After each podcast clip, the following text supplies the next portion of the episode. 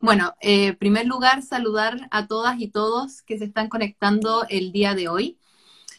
En este espacio que titulamos Hablemos, y lo titulamos Hablemos porque la verdad es que queremos conversar y hablar específicamente de temas que nos interesan, temas que son de contingencia nacional y particularmente la temática que vamos a conversar el día de hoy es una temática que me interesa muchísimo, por la cual trabajo y lucho día a día, que es la violencia de género y particularmente violencia contra las mujeres y lo que vamos a hablar con Consuelo Hermosilla sobre la violencia en el pololeo. Y por eso hoy día, el día de hoy, a través de Fundación Antonia, nos está acompañando Consuelo Hermosilla. Ella es madre de Antonia Garros y que a través de de su lucha y de su pena, ¿cierto? Crea esta fundación que se llama Fundación Antonia. Así que muchas gracias, Consuelo, por acompañarnos. ¿Cómo estás?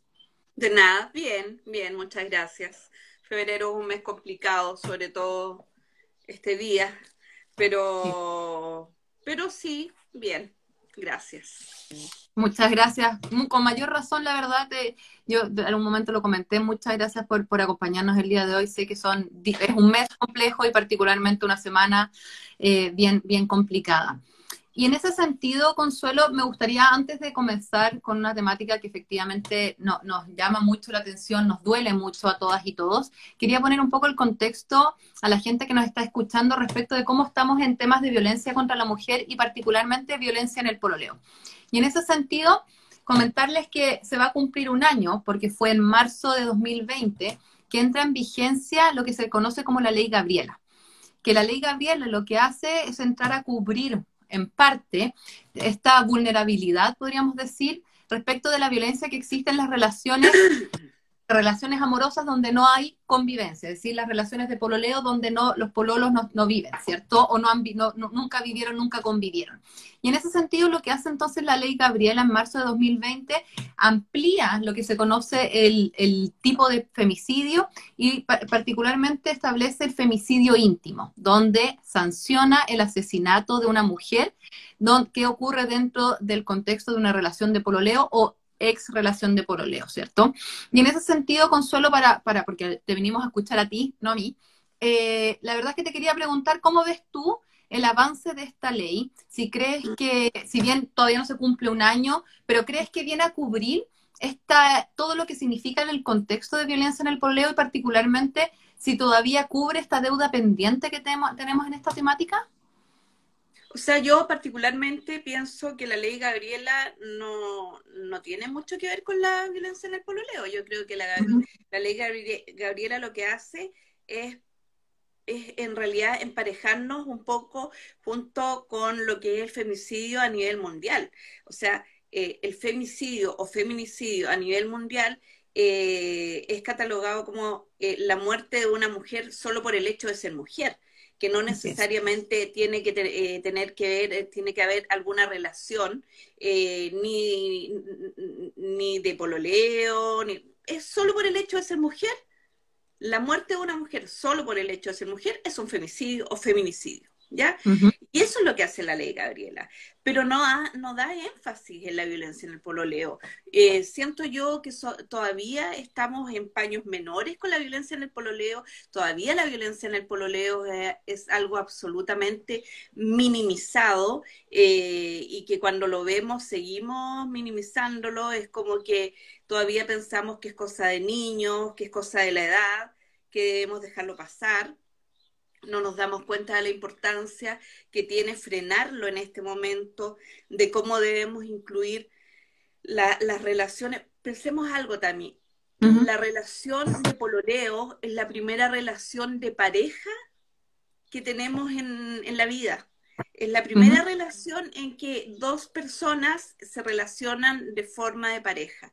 Por lo tanto, es la primera vez en que va a una persona, hombre o mujer, va a demostrar cómo se comporta frente a un otro, relacionándose como pareja. Y es ahí donde tenemos que las otras personas, los que estamos viendo esto, eh, tenemos que ver eh, y fijarnos en los detalles, en cómo se comportan, en cómo funcionan las emociones ahí. Y ahí es donde tenemos que detenernos, parar y corregir y enseñar, porque hoy día nuestros niños, nuestras niñas no son eh, educados a través de las emociones. Ese es mm. un, tremendo, estamos al debe en eso, porque les enseñamos a los niños matemáticas, historia, una serie de cosas que deben ser súper necesarias, pero eh, a mi parecer eh, dejamos de lado algo tan importante como las emociones, porque tenemos chicos adolescentes y adultos absolutamente ignorantes acerca de sus emociones.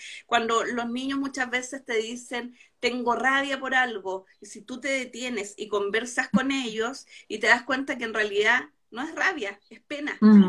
pero no saben, no saben eh, determinar lo que es, no saben detectarlo. Entonces no es más importante eh, eh, meterlos en un colegio o ver las líneas de los colegios o poder eh, pedirle a los profesores o al colegio como apoderados, eh, oye, fijémonos en esto, eduquemos a través de las emociones. Eh, a mí me interesa más que, que sea, no sé, magíster en matemáticas, que sea una buena persona, que sea una persona cariñosa, una persona amable. Y lo más probable es que en eso tengamos una asegurado una, una salud mental eh, mucho mejor que lo que están teniendo ahora.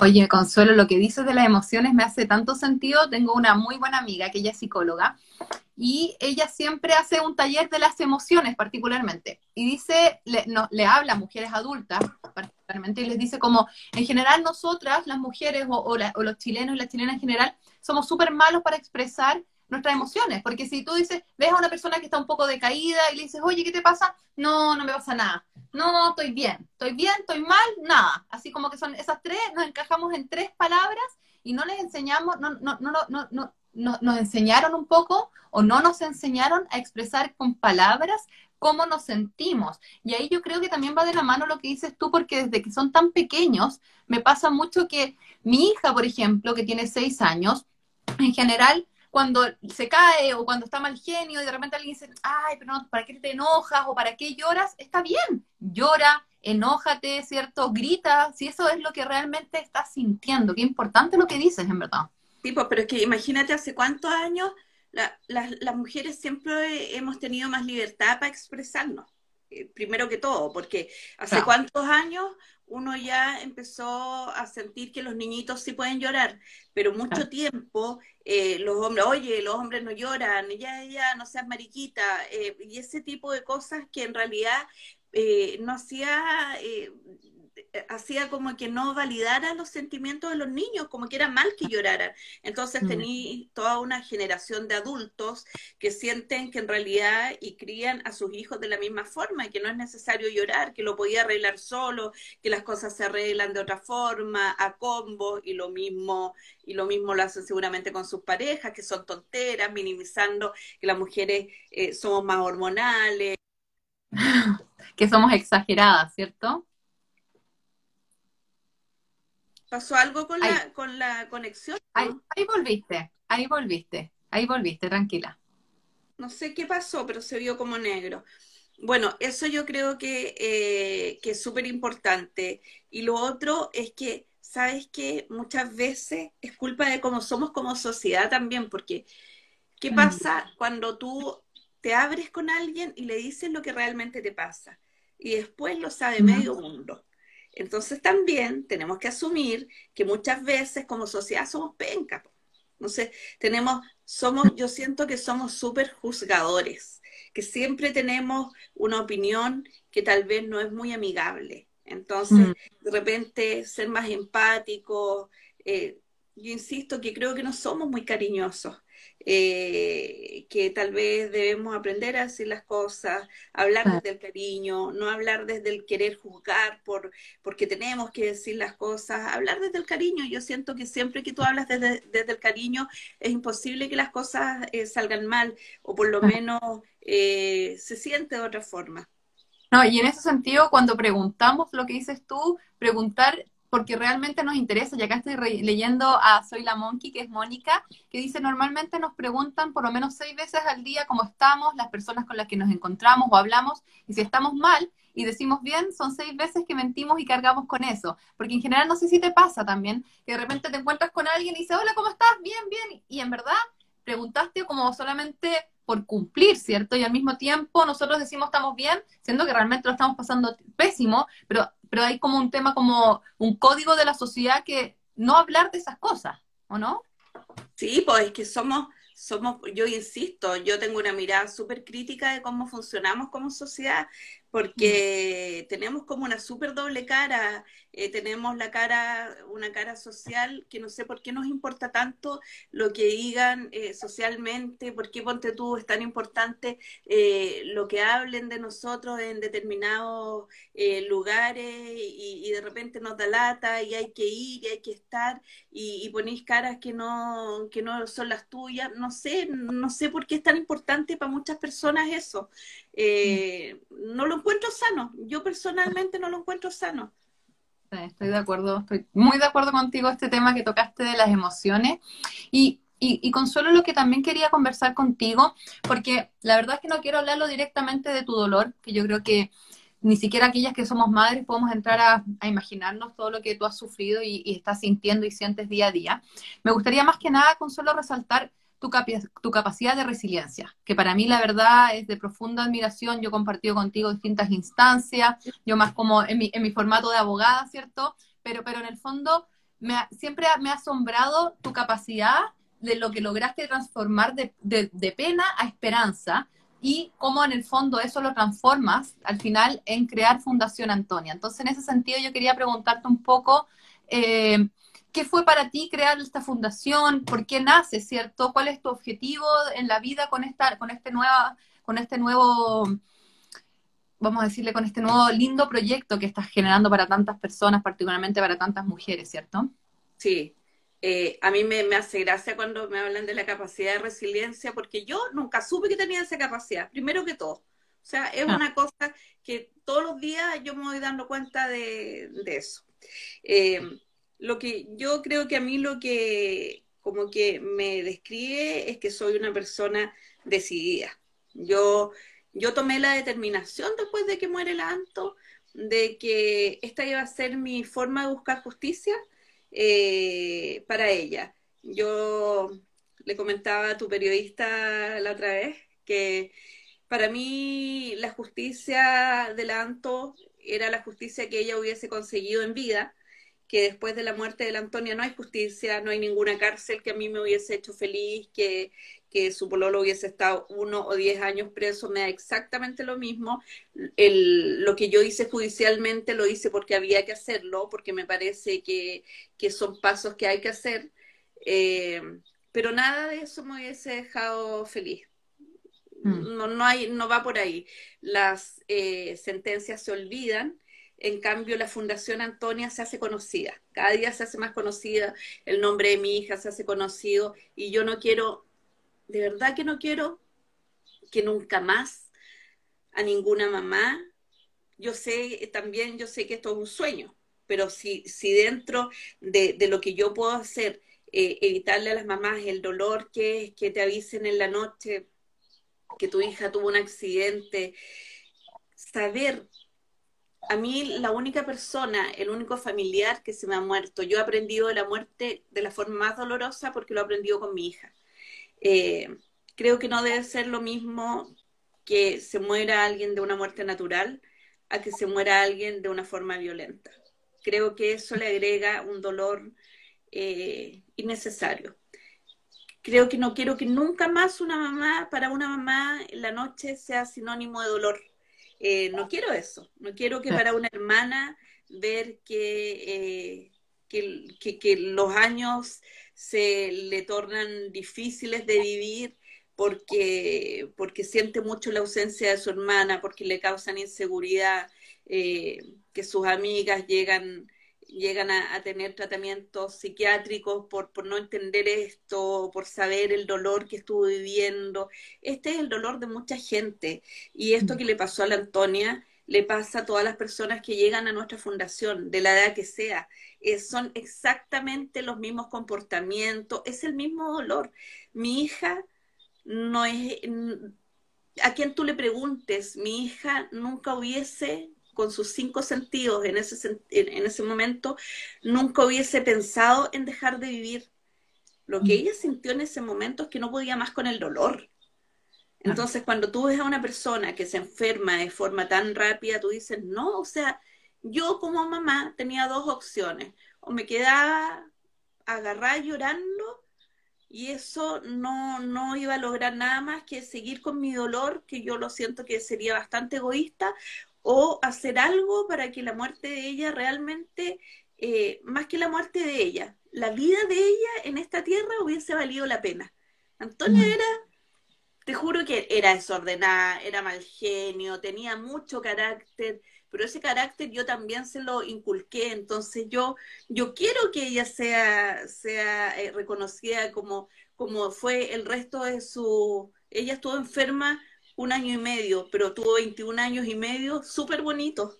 Entonces, eh, yo quiero que su vida en la tierra tenga tenga un, fruto y ese fruto es la Fundación Antonia y, todo lo que se puede hacer en ayuda, en pro de las personas víctimas de violencia, porque nosotros en un principio también atendíamos solamente a mujeres víctimas de violencia en el problema. Pero era solo el principio, porque fue como a la semana en que llegó la primera persona, una señora que eh, vino a pedir ayuda, que venía porque en otra institución eh, no la estaban atendiendo y nosotros dijimos, pero ¿cómo vamos a atender solamente víctimas de violencia en el pololeo si también eh, hay víctimas de violencia intrafamiliar? ¿Cómo le vamos a decir que no, si podemos? Y ya, porque ahí empezamos a atender víctimas de violencia intrafamiliar también. Y después cuando llegó el primer hombre, dijimos, pero ¿cómo no vamos a atender al primer hombre ah, si es violencia también? Entonces, ahí nos fuimos ampliando, nos fuimos acomodando, porque eso es la gracia de ser una institución de la sociedad civil. Y, lo mismo pasó cuando llegó nuestro primer paciente trans. Y, la atendimos felices. Entonces, eh, tenemos esa ventaja también, mm. eh, que a lo mejor está al borde de la ley, porque también eh, te dicen, ponte tú en otras partes, no puedes atender menores de edad. Nosotros sí atendemos a menores de edad, porque yo entiendo que si llega una chiquitita de 14 años y no la atiendo, primero que todo se va a ir y no va a volver. Si yo le digo tienes que venir con un adulto responsable, esa chiquitita va a seguir viviendo violencia sola, callada y sin ninguna ayuda. Prefiero arriesgarme yo a la multa que sea pero darle, eh, darle atención y poder contenerla y poder ayudarla hasta poder lograr que en algún momento llegue un adulto responsable y, y poder eh, ayudar a, toda una, armar toda una red de apoyo para poder sacar a esa chiquitita de lo que está viviendo. En ese sentido, Consuelo, para la gente que nos está escuchando, que todos claramente aplauden el tremendo trabajo que hacen con Fundación Antonia, que, que expliques un poco, en el fondo, que cuando tú hablas de atención, ¿a qué atención te refieres? ¿Qué pasa si hay una chica, sea de 14 años, ¿cierto? O sea, una mujer adulta que está sufriendo violencia en el matrimonio y eh, quiere recurrir a ustedes. ¿Qué es, lo que, ¿Qué es lo que ustedes le prestan? ¿Qué servicio, qué atención le prestan a ella? O a ella, me puede ser Primero que todo, eh, las personas llegan a nuestra... Siempre previa cita, sobre todo ahora en este, en este tiempo de pandemia. Nosotros en este momento estamos en un lugar súper pequeño, pero estamos tratando de buscar por diferentes lugares eh, alguna oficina que se acomode a nuestros eh, requerimientos. Pero estamos en O'Higgins 1186, O'Higgins esquina Ongolmo, en la oficina 1311. Eh, nos ubican siempre por eh, alguna de las redes sociales o por el, o por el mail y la primera atención la hago yo, en donde ellas piden ayuda. Para ser atendidas, necesitan, necesitamos hacer una primera acogida. Esa primera acogida es un cuestionario grande en donde me, cuentan su historia y yo veo qué psicólogo o qué psicóloga las va a atender. ¿Ya? Una vez que se ve eso y comienzan un, eh, una atención psicológica, se les ofrece atención legal y atención eh, con trabajadora social. ¿Ya? Eh, no es que ponte tú que se estén atendiendo con psicólogos en un lugar y que a nosotros nos vayan a pedir atención legal. Eso no lo hacemos. Las personas que son eh, atendidas con psicólogos dentro de nuestra fundación optan a atención con abogados y atención con trabajadores sociales, pero no, no damos esa atención por separado siempre que tengan terapia de reparación en nuestra fundación, tienen la opción de tener esas dos, las dos otras atenciones. Eh, no es obligación que denuncien, entendemos perfectamente por qué no denuncian, de hecho muy pocas denuncian, pero les damos la opción, también tampoco es que les digas, ponte tú, oye, si quieres denunciar tienes que denunciar ahora, mucha gente pasa meses de una terapia y ya cuando están en el tercer mes dicen, sabes que ahora me gustaría denunciar. Y es perfecto, porque para hacer una denuncia tú sabes bien que con lo largo que es y todo, hace súper bien, hace súper bien estar bien armado psicológicamente. Entonces, cuando hay al principio, tampoco es bueno denunciar, porque, porque estas denuncias son fregadas eh, son dolorosas, no, no, no, no es lo mejor. Y mm. las trabajadoras social, sociales muchas veces trabajan de la mano con los psicólogos, así que todo bien pero sí dejar súper en claro eso, porque eh, me llegan muchos llamados de eso. Ustedes tienen abogado, es que necesito esto. Y lo otro, dejar súper en claro, nosotros no somos especialistas en agresiones sexuales. Entonces, cuando llegan ese tipo de casos, también los, los tenemos que derivar, porque hay otras instituciones que son especialistas en eso. Y, y no tampoco trabajamos violencia intrafamiliar que no sea de pareja hay un hermano que le pega a la hermana o un abuelo que le pega a la nieta, no podemos ver esos casos por estatutos. Solamente vemos violencia de pareja. Perfecto. Consuelo, tocaste, bueno, tocaste bastantes temas de lo que en el fondo aportan ustedes como fundación y particularmente dijiste algo respecto de por qué entendemos por qué particularmente las mujeres, ¿cierto? No, no denunciamos eh, cuando estamos sufriendo algún tipo de violencia, ¿cierto? Y en ese sentido, tengo, yo siempre he vivido con, un poco con esa angustia de que, claro, es tan complejo el sistema judicial, ¿cierto? Esta revictimización, que falta perspectiva de género, ¿cierto? La primera atención, todo lo que eso significa, que entonces lo que ustedes hacen como fundación, y eso es lo que yo quería conversar, es el paso previo, una prevención para que esto no ocurra. Entonces, ahí es donde yo te quería preguntar, porque hay un estudio del INJUB del 2016 que dice que entre los jóvenes que fueron, eh, que fueron cuestionados, un 51% reconoce que conoce a alguien que ha sufrido violencia en el pololeo. Entonces, para mí es como tan importante entender cómo prevenimos la violencia en el pololeo, porque efectivamente esto desde temprana edad, tú hablaste de educación, y particularmente lo que quería preguntarte es si ustedes abordan o cómo tú ves, particularmente tal vez como consuelo, ¿cierto?, de esta naturalización y este, o, cómo se minimizan ciertas conductas que efectivamente son violencia. O sea, cada vez que yo tengo que contar cuando toco esta temática de que existe este violentómetro, ¿cierto? Que en el fondo te va diciendo qué conducta, yo lo encuentro hasta,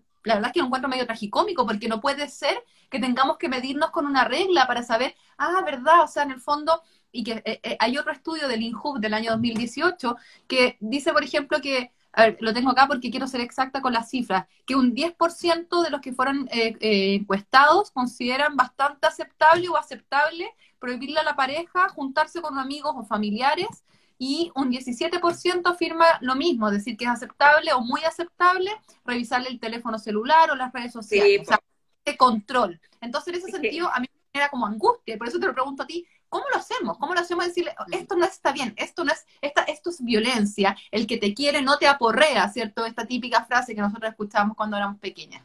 Es que lo que pasa es que nosotros ya llegamos tarde, Postami. O sea, nosotros, porque así como tú me decías esos estudios, también hay, hay un estudio que dice que el 86% de los jóvenes denuncia, o sea, dice que cuando denuncia a carabineros no se siente seguro. Y no se refiere a la figura de carabineros, se, se refiere a la figura judicial que eso te diría que yo eh, te diría yo que es un porcentaje incluso más alto. O sea nosotros tenemos casos dramáticos eh, en cuanto a las denuncias. Pero claramente nosotros lo que hacemos como fundación es llegar tarde porque nosotros agarramos a las víctimas y qué hacemos tratar de rearmarlas para que no les vuelva a pasar. Primero, que, para que puedan salir de esta, de esta relación, rearmarle, darle las herramientas que tenían o que a lo mejor nunca las tuvieron y que vuelvan a empezar su vida y que tengan autonomía e independencia, una serie de cosas y que sigan su vida. Pero esto al menos tiene tres aristas. Y vuelvo, y yo creo que esto no lo vamos a solucionar sin educación. O sea, nosotros tenemos, nosotros como fundación tenemos tres aristas también. Tenemos la, la de la educación, prevenir a través de la educación. Eh, tenemos el tema de las atenciones psicológicas, que por lo demás ninguna dura menos de seis meses, porque son, es terapia, no es, no es menor. Y la otra que mm. tenemos eh, son los proyectos de ley, ¿ya? Entonces, en, en, educación nosotros, eh, yo parto con charlas desde el año 2017. La muere el 7 de febrero del 2017. Yo comienzo con las charlas en mayo del 2017 y hago charlas hasta noviembre del 2019. Más de 200 charlas. ¿A qué edad? ¿A qué, a qué, a qué rango de...? Séptimo básico. Séptimo básico. Desde mm. séptimo básico, porque hoy día por lo menos hasta el 2019. El año pasado no, no lo sé, el año pasado hice hartas webinars y ese tipo de cosas ya en gente adulta y todo. Y estas charlas fueron desde séptimo básico a todos los colegios, todos los liceos, universidades, eh, charlas a duplas sociales, eh, hospitales, a salud mental, a psiquiatra, a psicólogo, a todo esto. Y ministerios y nosotros el año pasado creamos el Departamento de Prevención y Educación en donde se aborda desde quinto básico. Porque, insisto, esto hay que educar en las emociones. Ah. O sea, yo de verdad, de todo corazón, creo que esto no tiene salida si no educar a los niños así. Y desde más chicos, o sea, nosotros comenzamos con quinto, pero con, el, con la meta de cada vez ir, eh, ir bajando de, edad. ¿Cachai? Porque, porque es importante y, y yo creo que eh, es un cambio tan profundo que ponte tú para las reuniones de apoderados, más que explicarte qué es lo que van a hacer en el año, empecemos a educar a los papás a cómo ser papás también, ¿cachai? Como que las reuniones... es una educación para, en, generacional, o sea, para todos. Pues nosotros tenemos que o sea, con las nuevas generaciones tenemos que educar, ¿cierto? Y a, nosotros tenemos que generar conciencia porque no nos queda otra, o sea, cambiar esta, esta cultura que tenemos de, de violencia, de naturalizar y minimizarlo. Es que eso te digo, o sea, porque yo siento que, no sé, hay colegios que te citan todos los meses para darte, solo para darte el rendimiento de los niños. ¿De qué te sirve? ¿De qué te mm. sirve tener niños con tremendo rendimiento si son niños que están súper estresados, que están muy frustrados? Hay que tener un niño sano, si quieres que sea un adulto sano. Entonces yo creo, lo que tú me preguntas, yo creo que primero vamos con educación y en paralelo con medidas, con medidas del Estado. El Estado, el Estado no está cumpliendo con protegernos para nada. O sea, yo creo eh, que si al día de hoy es tan fácil matar, te voy a hablar de mujeres, porque en su mayoría somos las mujeres las que, eh, a las que nos matan. Eh, pero si es tan fácil matar a una mujer hoy día, es porque el Estado no está respondiendo bien, o sea, porque, no sé, es como es como un delito muy, muy poco eh, castigado el hecho de... Cuestionado. yo sé, yo, yo sé súper poco de leyes, pero me parece irrisorio, por ejemplo, que las lesiones tengan que ser reiteradas. ¿Qué es. eso? ¿Cómo para que te castiguen por lesiones tiene que ser reiterado? Mm. ¿Cómo, ¿Cómo, yo puedo entender eso? O sea, lo encuentro, yo que no sé nada de leyes, lo encuentro de lógica de, una mm. cosa lógica. Ahora, también que lo encuentro una cosa absolutamente lógica, porque con todos los estudios que tienen, con toda la gente preparada que tienen, ¿por qué no tienen tribunales que sean solamente para violencia, para violencia de pareja y para agresiones sexuales? ¿Qué les cuesta organizar eso? ¿Cómo no se van a dar cuenta que es diferente tratar con, eh, perspectiva de género, con, jueces que, tengan esa, esa preparación? Es diferente, porque un, un juez que tiene, las leyes son una, pero, pero las leyes te dan para, para usar criterio. Y ahí es donde está el problema. El criterio de un fiscal, el criterio de un juez, cuando no tienen perspectiva de género, cuando no tienen idea de lo que es la violencia, de cómo funciona, cuando piensan que ponte tú, no sé, le preguntaron a una víctima hoy día algo, le preguntan después y la víctima contesta algo diferente, no, está mintiendo. No, esa persona tal vez no está eh, eh, mintiendo, tal vez tiene un estrés postraumático que, le, que no le permite estar clara. ¿Por qué no hacen las cosas bien? ¿Por qué todo de a pedacitos, de a poquitito? ¿Cómo no va a ser importante tener tribunales exclusivos para eso?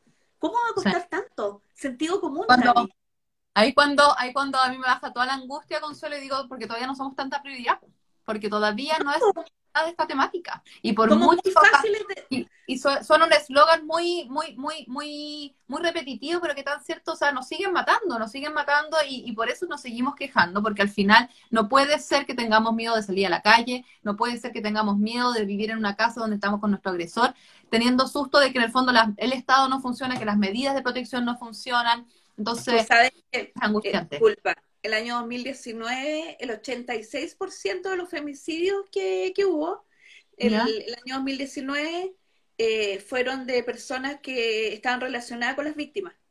Eh, entonces, por eso, claro, obviamente el lugar más inseguro para una mujer es la casa.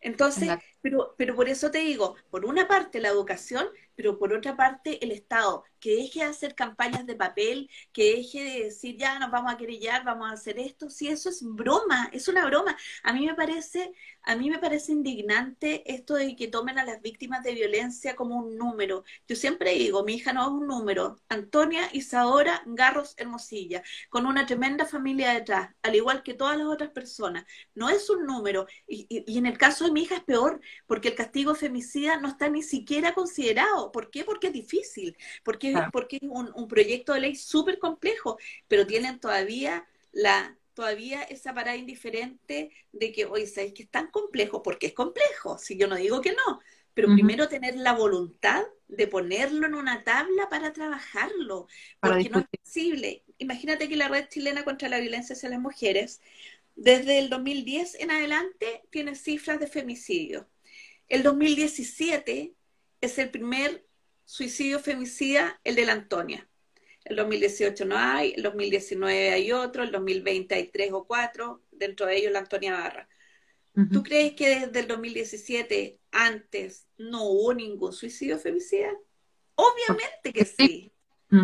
Y e, esto de, de, de, de esto debe, eh, debe también de otra forma, porque, por ejemplo, eh, los suicidios que dicen que en el registro civil salen como suicidios, mentira.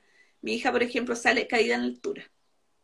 Eh, yo he visto los otros suicidios que salen eh, ataque, no, no, eh, ponte tú como ataque al corazón, pero, pero fue que se colgó, ¿cachai? Entonces, disfrazando el tema, yo no sé si es por cifra o por qué será, pero no está, no es adecuado. Mm. Nosotros queremos levantar el tema del suicidio femicida porque es algo que está absolutamente invisibilizado. Ah.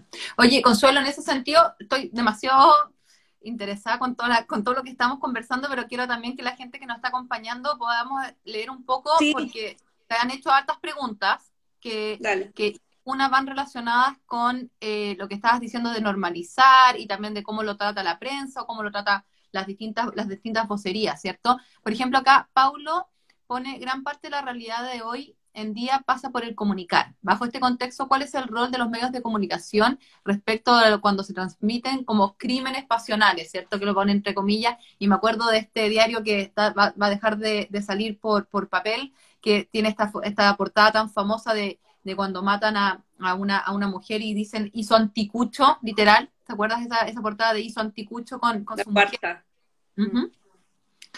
¿Cómo, ¿Cómo, ves tú el tema de, la, de, la, de, la, de, la, de, la, de, de las redes de comunicación, cierto?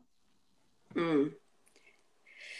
A ver, yo a mí me ha tocado estar en, toda la, en todos los lugares. Eh, siento que...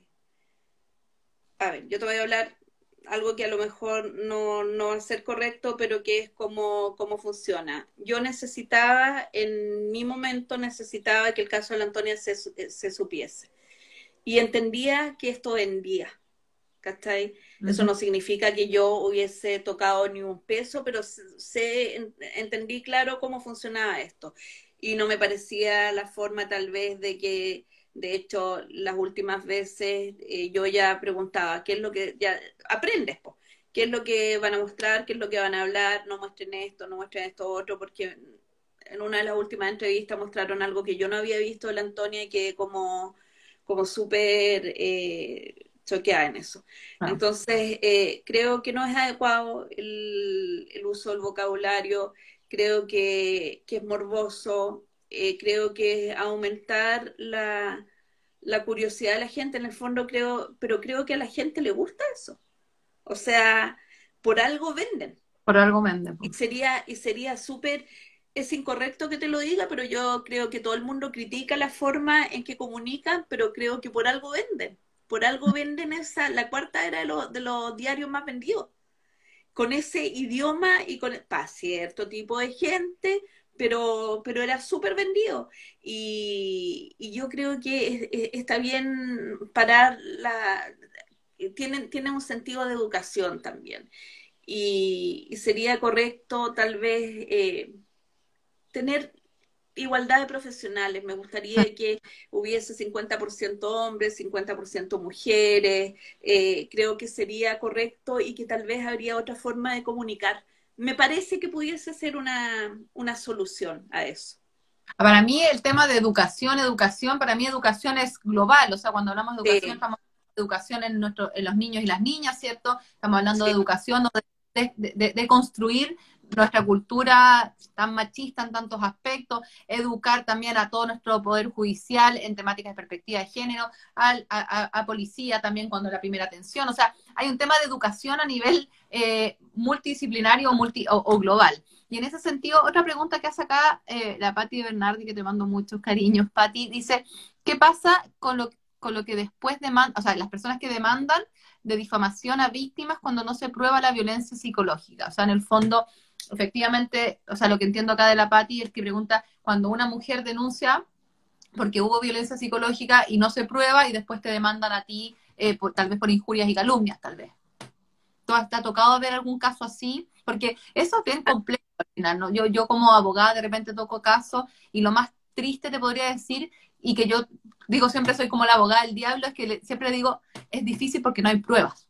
Y yo al tiro yo trato de hacer esa bajada y me duele la guata, pero soy súper, o sea, soy súper sincera porque uno trata de bajarle las expectativas porque es tan difícil al final acreditarlo, como comentabas tú antes, ¿cierto? Que lo que tú dices es lo que es lo que pasa con la violencia, con la inducción al suicidio, pues. Eso es lo que pasa.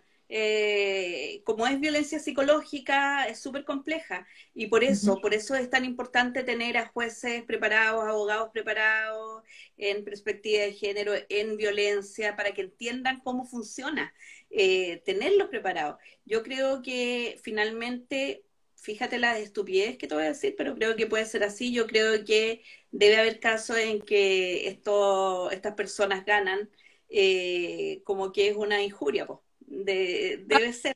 Yo creo que hay casos, se me ocurre que pueden haber muchos más casos que ganan esto de las injurias que mujeres que ganan, porque eso sí que yo veo. O sea, yo veo muchos casos en que las mujeres terminan, o sea, comienzan con una denuncia y cuando llega la fiscalía, generalmente la mayoría de las veces los fiscales encuentran que no hay pruebas suficientes y chao el caso.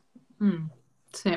Y en ese sentido, porque trato de, bueno, tratar de ver cierta esperanza, una luz al final del camino, la legislación no es suficiente, no cubre todo esto, los sistemas no funcionan bien de, de, protección, ¿cierto? Partamos eh, desde un principio, pues, Tami, o sea, perdón, cuando yo te digo que hay que hacer cambios tan grandes, partamos con lo, como cómo eh, califican las lesiones. O sea, eh, si hay una calificación de lesiones en que si no es una lesión menos grave, grave, no tenéis caso. Lesiones leves, no existe caso. ¿Y, cómo calificas cuando es lesión psicológica?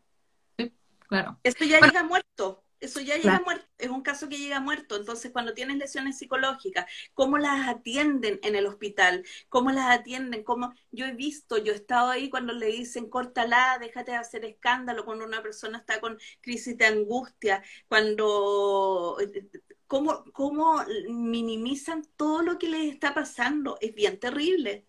Es que también, bueno, el tema de, de, violencia psicológica en sí, Consuelo, es una temática que no hace tantos años se empezó a contabilizar como violencia contra las mujeres. O sea, cuando nosotros teníamos estas estadísticas que sacaba el Ministerio de la Mujer o antes el CERNAMEX, ¿cierto? Antes que era el CERNAM, eh, no sacaba, no contabilizaba la violencia como dentro de la violencia psicológica y fue hace unos pocos años atrás que también se considera la violencia psicológica como, como violencia y violencia económica, la violencia sexual, ¿cierto? Y otro tipo de violencia que vamos entendiendo que es mucho más allá, que si bien lo más extremo es la violencia física que nos termina con el femicidio, ¿cierto? Existen varios aspectos de violencia que no estaban bien cubiertos y que todavía la gente cuestiona mucho, como bien dices tú. Y en ese sentido...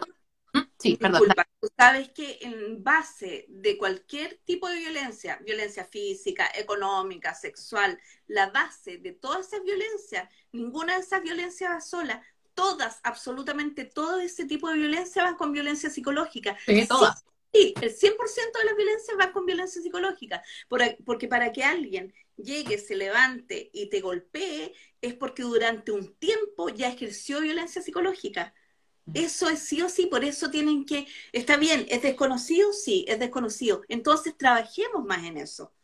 Y en ese sentido, entonces, Consuelo, porque por eso te estoy tratando de ver vaso medio lleno en todo esto, porque digo, al final, estamos llegando tarde muchas veces, estamos tratando de prevenir, ¿cierto? Con charlas, tratando con la educación, ¿cierto? De, poder educar esta, en esta temática, sobre todo entre, más, entre más temprana edad, pero ¿cómo podemos, qué consejo nos da respecto de señales de alerta? Porque creo que eso es fundamental también, ¿qué es lo que podemos ver y que decimos, acá hay algo raro? Porque lamentablemente todas tenemos una amiga que alguna vez sabemos que está sufriendo violencia psicológica, violencia física, entonces ¿Qué, cómo, o sea, te hago dos preguntas al tiro, porque no, me agarro al tiro, de, me, pongo muy interesada en todo lo que dices.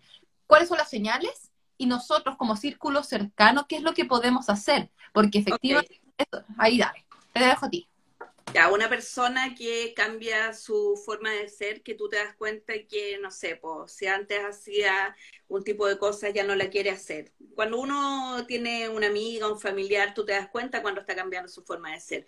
Una persona que cambió su carácter, que está más, eh, más mal genio, está más irritable, eh, que tú ves que está más pendiente del celular, de que está nerviosa, eh, que le han cambiado los hábitos, no sé, que o duerme mucho, o duerme muy poco, o está mala para comer, que ya no se junta con las amigas, con los amigos, que cambió sus hábitos en el fondo.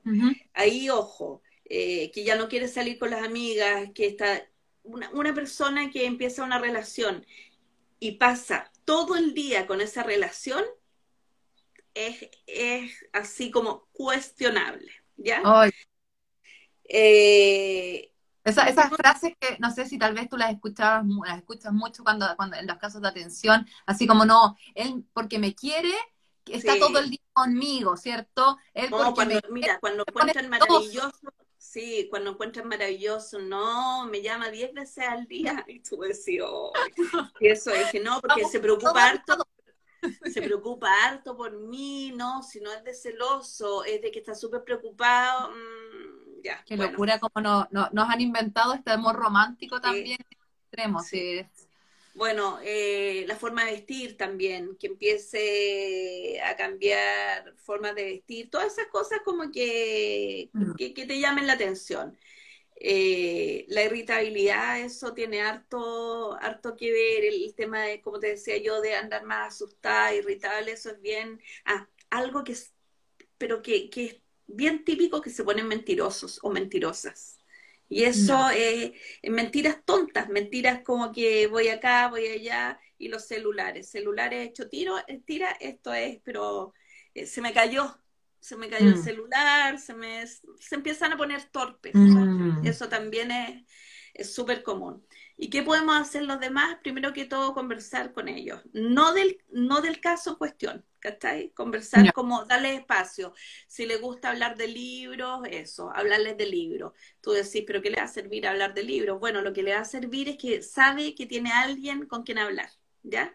Y en algún momento, si está preparada para hablar, sabe que con alguien puede hablar. Tener mucho ojo porque ellas y ellos andan eh, súper, eh, alerta a lo que tú opinas de gente que está viviendo lo que ella está viviendo. Entonces, ponte tú el comentario que tú podías hacer, no, oye, a esta persona le está pasando esto, un tarado o algo así.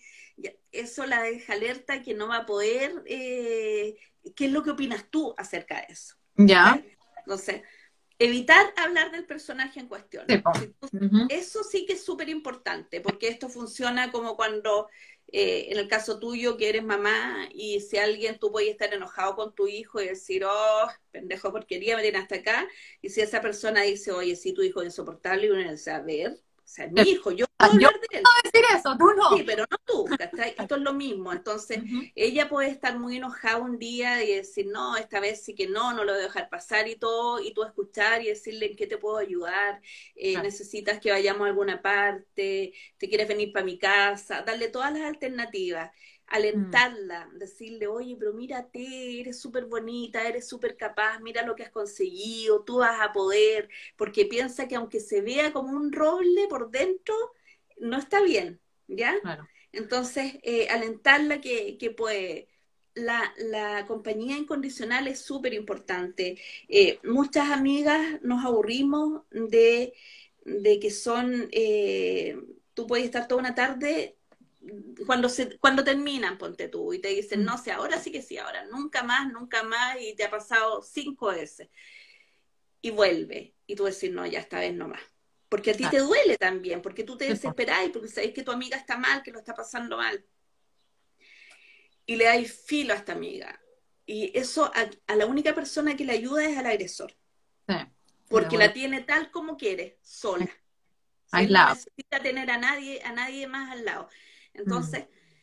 esta compañía debe ser incondicional. Yo voy a estar al lado tuyo, estés con él, no estés, a la hora que sea, yo voy a estar. Si necesitas, llámame, yo voy a venir, voy a ver cómo lo vamos a hacer, pero cuenta conmigo. Hay una fundación, puedo llevarte acá, todo lo que tú puedes hacer y decirle que esto pasa, que, esto de, van a poder salir de esto, que tú no sabes cuánto va a costar, a lo mejor le cuesta más, menos, pero que de esto se sale, porque sí se mm. sale. Y, están las condiciones para poder salir. Eh, darle todas las posibilidades, como te digo. Eh, es súper importante eh, formar una red que se haga una red que tú le puedas decir eh, a la mamá de tu amiga, a la hermana de tu amiga, a alguna compañera de trabajo que tú conoces, que todo lo manejen bien en secreto, pero que lo manejen para que todos tengan cuidado. Porque mira, hay estudios que están, hay una fundación cuya directora y fundadora es Hillary Clinton, Vital Voices se llama, y ellos hace mucho tiempo que están con eso, y hicieron un estudio en que las parejas, que las personas que sufren violencia y que tienen redes de apoyo, salen de estas, eh, de estas relaciones de forma mucho más rápido que, las personas que están solas. En ese sentido te iba a decir, porque bueno, acá mucha gente está comentando que efectivamente es importante eh, tener las redes de apoyo, que en el fondo mostrar salidas reales porque las víctimas no las ven, pero, pero acá, por ejemplo, la, la Andy periodista, la Andrea pone educar a las niñas, adolescentes y mujeres, pero también a los hombres. Y siempre me acuerdo que en el fondo están, me acuerdo una vez que, que nosotros tuvimos un caso particular con una amiga también que estaba sufriendo violencia, y, y, nosotros al tiro le dijeron, lo peor que puedes hacer es hablarle mal del pololo, como bien decía. o sea, te dice 20 veces y lo que dices tú, o sea, de repente uno ya sabor, así volvió con este cabro que en el fondo, o sea, y aún así tenéis que estar ahí, tenéis que estar apañándola y nunca hablarle mal, porque al final ella tiene que saber que siempre, aun cuando se equivoque 50 veces, va a poder recurrir a ti, ¿cierto? Y esto con las amigas, esto puede ser con la familia, con la mamá, con el papá, pero es tan importante mostrarle que aunque meta las patas 20 veces, no importa, acá estoy, ven a contarme, porque si es que tú le cuestionas esta relación, lo más seguro que ella después no te va a contar nada, se va a sentir culpable, se va a sentir tal vez hasta tonta, porque en el fondo tú le dijiste, le advertiste que esto iba a pasar Acuérdate que las personas que sufren violencia sienten mucha vergüenza por lo que están viviendo, sienten mucha culpa, sienten mucha compasión por el otro, sienten mucho miedo y sienten mucha desesperanza. Entonces son emociones muy fuertes que sienten. Por eso uno tiene que entender, uno no tiene que juzgar y decir, pero ¿cómo no va a poder? ¿Pero cómo no sale? ¿Pero si le gusta? ¿Le gusta vivir esto? Si es tonta, si le, eh, ella lo sigue. Sí, obvio, sí, claro, pero tienes que estar en sus zapatos. Por eso yo insisto, tenemos que ser menos indiferentes con el dolor de las demás personas. Yo no creo que a ninguna persona le guste sufrir. Si están ahí es por algo, si están ahí es porque se les enfermó su voluntad. Están, no, las personas que sufren violencia no se volvieron tontas, las personas que sufren violencia tienen súper claro lo que les está ocurriendo. Solamente están tan enredadas porque yo digo que esto no es un círculo de la violencia, esto es un laberinto. Entonces están al final del laberinto y no saben cómo salir pero tienen mm. súper claro que no les gusta lo que está viviendo, que no están felices. Entonces, seamos más cariñosas, menos opinantes, más empáticos y menos indiferentes. Mm. Y acá te hace una pregunta, Consuelo, que yo la encuentro súper importante, a ver cómo la abordas, que dice, ¿qué hacer cuando la víctima no quiere ayuda? O sea, en el fondo ya cuando ahí efectivamente tú, o sea, te cuenta directamente, por ejemplo, estoy sufriendo violencia, ¿cierto? Me pegó o, me, o, me, me, está tratando de esta forma, de una violencia psicológica y tú le dices, mira, ¿sabes que podemos hacer esto? Y ella te dice que no. ¿Cómo, lo abordas? No. No quiere ayuda porque está atrapada. Todavía no está, todavía no está preparada para recibir ayuda. Todo lo que te dije anteriormente. Eh, eh, acompañamiento incondicional. La víctima todavía no está preparada para recibir ayuda, pero pronto va a estar ahí. Entonces, acompañamiento incondicional. Yo voy a estar acá cuando tú quieras, cuando tú te decidas, cuando tú puedas empieza a ir al psicólogo. Por ejemplo, nosotros, cuando empiezan a ir al psicólogo, nosotros no, les decimos que terminen con ellos. Porque entendemos que en el momento, o sea, que en cuanto la terapia vaya eh, extendiéndose, vamos a dar sentado que en, la medida en que te vais mejorando, vais soltando. Pero, pero si tú a una persona víctima de violencia le dices, ya, lo primero que va a hacer va a ser separarse, no la ves nunca más. Mm. Si eso es un error. Sí, sí, estoy de acuerdo contigo y bueno, ahí estabas contestando unas preguntas. Y, y solo para, para, para poder cerrar, Consuelo, ¿cómo, ¿cómo ves tú que ya hablamos de la prevención, hablamos de la educación, ¿cierto? Hablamos de cómo nosotros podemos ver estas señales, que puede hacer este círculo cercano. ¿Cuáles son las deudas pendientes? ¿Qué, qué, qué falta por hacer? Yo creo que nos faltan, yo creo que el Estado está súper al debe con, nosotras, con las mujeres, con, leyes que, que, o sea, con letras chicas que no, que no se leen, con siempre hay alguna, algo que, nos juega en contra, con no, no cumplir todas las cosas, el, tema de, a mí me, me parece súper doloroso eh, siento que hay una desidia de parte del Estado, no de este gobierno ni el anterior, de todo, del Estado. Es una desidia eh, que yo, que no es solamente en esto, ¿ah? eh, yo lo veo con las personas eh, que matan en todas partes, la, la, gente del sur que les queman sus casas, en todo eso es una desidia, es como como que nada les llega eh, o como que llegan tarde a todo. Entonces, siento que, de verdad que siento que si nosotros no nos unimos y nosotros no trabajamos por esto, esto no va a pasar. Si, si el Ministerio de Educación no agarra sus contenidos y dice, ya, acá vamos a meter educación con emoción y vamos a empezar a hacer cambios, vamos a seguir igual porque por eso te digo, es de sentido común. Si no tienes que ser magíster en algo para hacer este tipo de cambios. No tienes que tener, no sé, no tienes que haber ido a la NASA para esto. Entonces, eh, también creo que estamos, eh, que, que tenemos que empezar a mirar más a la gente que trabaja en este tipo de cosas, porque mientras estén tomándose todas las medidas desde las alturas, no saben cómo realmente funciona. Cuando tú mm. haces protocolos que son gigantes, lo único que haces es, es tener más burocracia que para problemas que son profundos lo que necesitan es rapidez, no mm. burocracia. Entonces siento que eh, el Estado está con una deuda pendiente tremenda, que siento que hasta es una pérdida de tiempo hablar de eso porque no, no, yo en todos estos años también no me he sentido escuchada. Nosotros, este, desde el mayo del 2017, tenemos dos proyectos de ley presentados.